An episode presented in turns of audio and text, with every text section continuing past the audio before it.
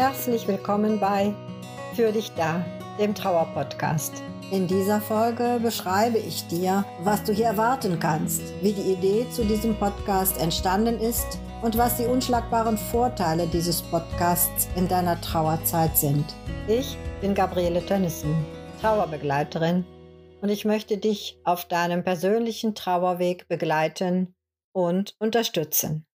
Liebe Hörerin, lieber Hörer, schön, dass du mir zuhörst. Sicher bist du neugierig, was dich hier erwartet. Und das ist gut so. Mein neuer Podcast heißt Für dich da. Und genau das ist das Ziel. Für dich in deiner Trauer da zu sein. Was das genau bedeutet, das möchte ich in dieser Folge beschreiben. Denn du sollst vorab erfahren, was dich hier konkret erwartet und warum ich diesen Podcast ins Leben gerufen habe. Und als drittes und letztes möchte ich dir noch kurz aufzeigen, welche unschlagbaren Vorteile so ein Podcast gerade jetzt für dich haben kann und welche Grenzen. Also, was erwartet dich hier? Du wirst hier keine Pauschalrezepte für den Umgang mit Trauer bekommen keine festen Normvorstellungen. Es gibt auch keine starren Handlungsanweisungen. Eher Angebote, Möglichkeiten. Als erstes wirst du hier Informationen über Abschied, Tod und Trauer bekommen. In all seiner Vielfalt. Ich möchte dich informieren, was Trauer ist, wie sie sich äußert und welchen Sinn sie hat. Es kann zum Beispiel eine riesige Erleichterung sein zu hören, wie unterschiedlich Trauer erlebt wird und dass Trauer nicht nur Traurigkeit bedeutet. Als zweites kannst du hier Anregungen und Hilfestellungen zur persönlichen Trauerbewältigung mitnehmen, die du in aller Freiheit ausprobieren kannst. Denn nur so, in aller Freiheit, kann es wirklich zum Trost werden. Es gibt auch Hinweise auf Trauergruppen und zu Beratungsangeboten, zu den vielfältigen Möglichkeiten, die du neben diesem Podcast nutzen kannst, um auf dieser Trauer Trost und Heil zu finden. Vielleicht suchst du aber vorrangig nach Möglichkeiten, wie du die Erinnerung wachhalten kannst oder das Andenken des verstorbenen Menschen lebendig halten kannst. Auch dann bist du hier richtig. Das wäre dann der dritte Grund, mir zuzuhören. Aber es gibt noch mehr. Ich werde dir hier auch Texte, Liedtexte, Kinofilme vorstellen und empfehlen, die sich mit Trauer auseinandersetzen. Dazu auch Musik, klassisch oder auch als Rock- oder Popsong. Auch Bibelstellen werden eine Rolle spielen. Und ab und an gibt es auch schon mal einen eigenen Text, eine Geschichte, die ich selber geschrieben habe. Was gibt es hier noch? Last but not least, Interviews. Ich werde dir hin und wieder Menschen vorstellen, die in ihrem Beruf oder Ehrenamt mit Tod und Trauer zu tun haben. Ich denke hier zum Beispiel an Krankenschwestern, Altenpfleger, Trauerrednerinnen, Trauersänger, Autoren, die sich mit Tod, Trauer und Auferstehung auseinandergesetzt haben. Sie werden von ihren Erfahrungen und Erlebnissen, von ihren Gedanken und Trauererfahrungen erzählen, genauso aber auch von ihrer Hoffnung und von ihren ganz individuellen Trauerritualen. So werden wir uns den Themen Abschied, Tod und Trauer in ganz unterschiedlichen Facetten nähern. Da ich Seelsorgerin bin, genauer gesagt katholische Seelsorgerin, werden auch die Themen Glaube, Religion eine Rolle spielen. Ganz allgemein, aber auch ganz konkret mit meinen Glaubens- und Lebenserfahrungen. Leben und Glaube kann ich bei mir nicht auseinanderhalten und will es auch gar nicht, das greift immer ineinander. Ich möchte dort, wo es angebracht ist, auch von meiner Hoffnung auf Auferstehung sprechen, von dem, was die Bibel über Leben, Tod und Auferstehung sagt. Gerade darin ist so viel Trost und Hoffnung und Halt zu finden. Ich erwarte nicht, dass du gläubig bist oder wirst. Aber ich wäre auch nicht traurig darüber, wenn du neugierig wirst und dich auf die Suche machst, auf deine eigene Suche. Ja, das wäre das, was dich hier erwartet. Aber ich möchte dir auch noch erzählen, warum es diesen Podcast gibt. Denn das war keine schnelle Entscheidung, sondern eher die logische Fortsetzung meiner Arbeit für und mit Trauernden. Ich bin seit über 20 Jahren Seelsorgerin und habe davor auch viele, viele Jahre ehrenamtlich gearbeitet. Und fast genauso lange begegne ich regelmäßig Trauernden. Den meisten begegne ich erstmalig, wenn ich mit ihnen die Beerdigung eines nahestehenden Menschen vorbereite. Dann sehen wir uns bei der Beerdigung wieder, die ich dann leite. Manche von ihnen begleite ich auch nach der Beerdigung weiter. Die einen für wenige Wochen, andere für Monate oder auch länger. So lernte ich in den Jahren viele Trauerfamilien kennen, viele unterschiedliche Formen von Trauer. Es hat mich dabei immer berührt, wie intensiv die Trauer dieser Menschen spürbar war, wie viel Liebe durch die Trauer spürbar wurde und wie unterschiedlich diese Menschen ihre Trauer bewältigen. Natürlich habe ich mich auch entsprechend fortgebildet in der Theorie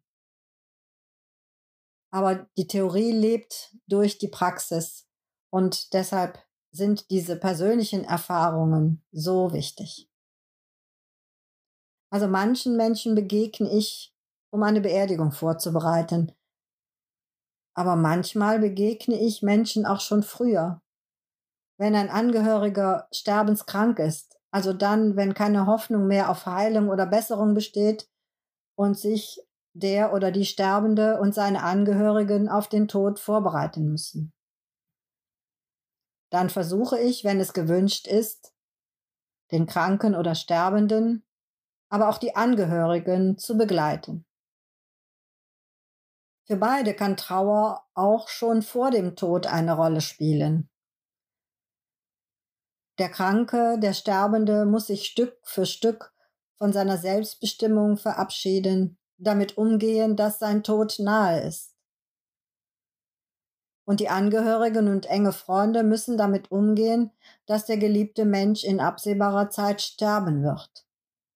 Und wenn einem das bewusst wird, wenn man diesen Gedanken zulassen kann, dann beginnt ab dem Moment eigentlich auch schon die Trauer. Und obwohl ich versuche, dort, wo es gewünscht ist, hilfreich zu sein, zu begleiten, habe ich im Laufe der Zeit festgestellt, dass ich zugleich auch eine Lernende bin und bleibe. Ich lerne immer noch dazu, lerne noch genauer hinzusehen und hinzuhören, was gebraucht wird und was nicht. Und lerne, wie unterschiedlich Menschen sich verabschieden und mit ihrer Trauer umgehen. Und auch wenn ich in dem Fall von außen dazukomme, also nicht zum Kreis der Angehörigen und Freunde gehöre, betrifft und berührt mich jeder Trauerfall, jeder Abschied auch persönlich. Trauer ist gerade in der ersten Zeit deutlich spürbar für die Menschen im Umfeld und auch für eine Seelsorgerin oder einen Seelsorger. Die Mimik und Gestik verändert sich. Der Tonfall, manchmal sogar die Art zu gehen. Der Blick, die Einstellung zum Leben verändern sich. Oft schrittweise, manchmal schlagartig während der Trauerzeit. Doch ich habe nicht nur früher ehrenamtlich, heute beruflich mit dem Thema Trauer zu tun. Ich kenne das auch aus ganz persönlicher Erfahrung. Auch ich habe in meinem Leben schon zwei nahestehende Menschen verloren und habe meine eigene Trauer erlebt, ganz unterschiedlich. Der eine Mensch ist gegangen, da war ich noch ein Kind. Beide Trauerzeiten waren sehr unterschiedlich.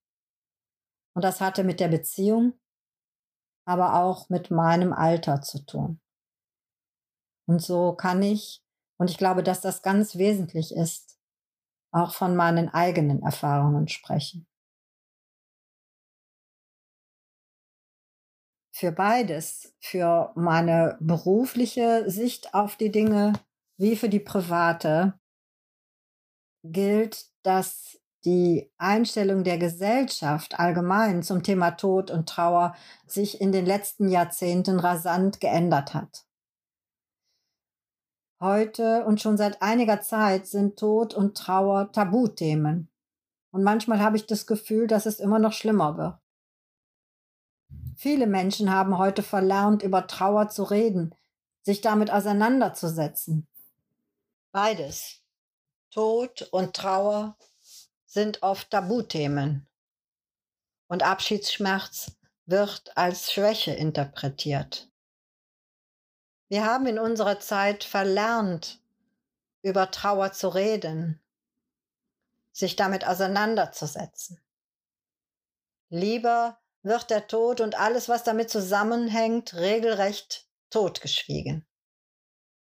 Für unsere Gesellschaft scheint es, dass Schönheit, Gesundheit, Erfolg und Spaß so wichtig ist, dass doch das, was in jedem Leben früher oder später vorkommt, ausgeblendet wird, nämlich Krankheit, Alter, Tod und Trauer. Diese haben heute im öffentlichen Leben kaum Platz. Und gerade in diese Zeit passt dann für mich ein Angebot wie dieser Podcast. Er passt nicht nur, er ist nötig. So, das wäre einmal ausführlich, warum ich diesen Podcast für dich da ins Leben gerufen habe. Als drittes und letztes möchte ich noch von den Vorteilen dieses Podcasts sprechen.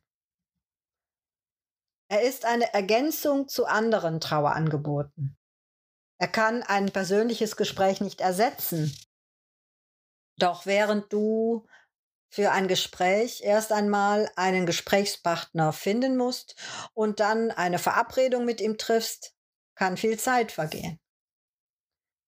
Meinen Podcast kannst du sofort hören. Ganz genau dann, wenn du Zeit hast.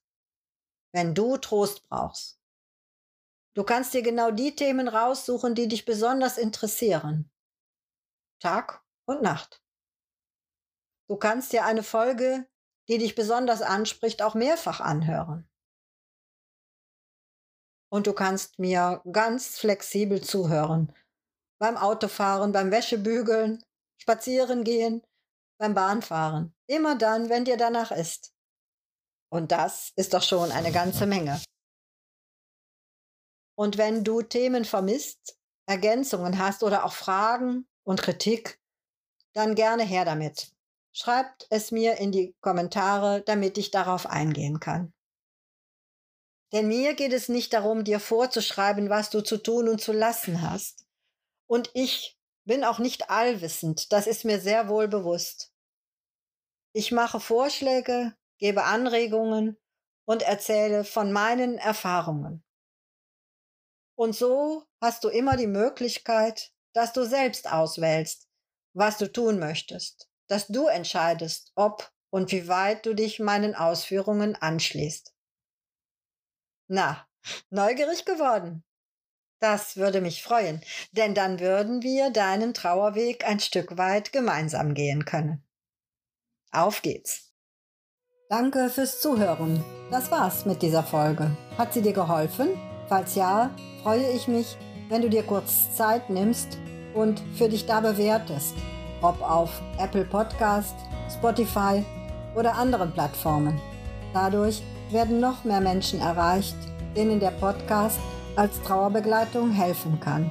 Wünsche und Feedback darfst du gerne auch an meine Social Accounts oder als E-Mail senden. Die Infos dazu findest du in den Show Notes. Danke. Deine Gabriele.